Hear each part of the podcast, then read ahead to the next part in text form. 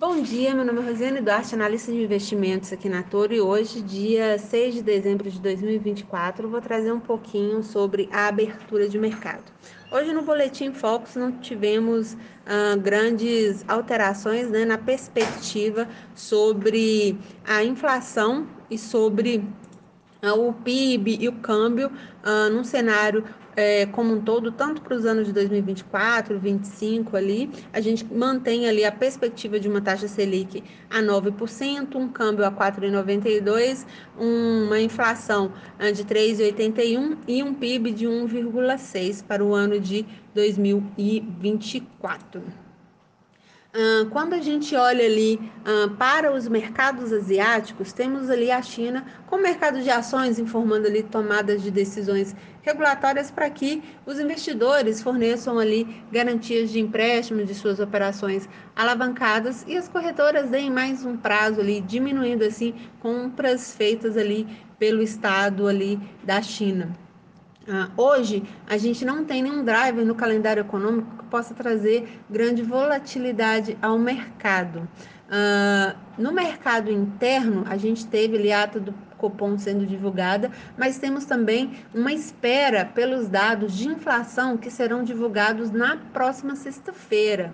O mercado está de olho nisso. E diante de dados recentes ali nos Estados Unidos, como o payroll, que vem muito acima do esperado, e ontem o PMI de serviços, que surpreendeu o mercado vindo maior do que o previsto, o que é de comum senso ali no mercado é que a economia norte-americana ainda está resiliente fazendo com que o Fed, assim como na última fala em entrevista do Jerome Powell, sinalizou que, mesmo que tenha um otimismo sobre trazer a inflação para a meta de 2%, o mercado de trabalho ainda deve ser visto como um ponto de total atenção.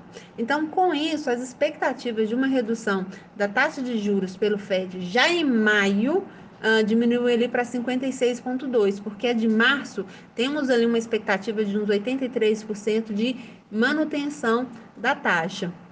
Uh, e ainda, né, sobre uma possível queda na taxa de juros, uh, uma queda mais rápida, né, somente se houvesse, uh, segundo a fala do Powell ali, um enfraquecimento do mercado de trabalho ou a inflação caindo forte ali de forma convincente.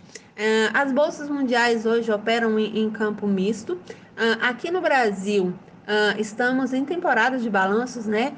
Com destaque ali para Itaú, que reportou um lucro de 35,6 bilhões em 2023, superando uma expectativa também do, do quarto trimestre, né, onde tinha ali uma projeção de 9,3 e veio 9,4, distribuindo ali 21,5 bilhões ah, desse lucro em dividendos aos seus acionistas. E temos um destaque também para Cielo, onde o Banco do Brasil e Bradesco ofereceram ali um valor para uh, comprar as ações né, e retirar a empresa da bolsa. Quando a gente olha aqui para uh, o principal índice de negociação aqui no Brasil, uh, está, ele está eh, sendo cotado a 127.980 pontos.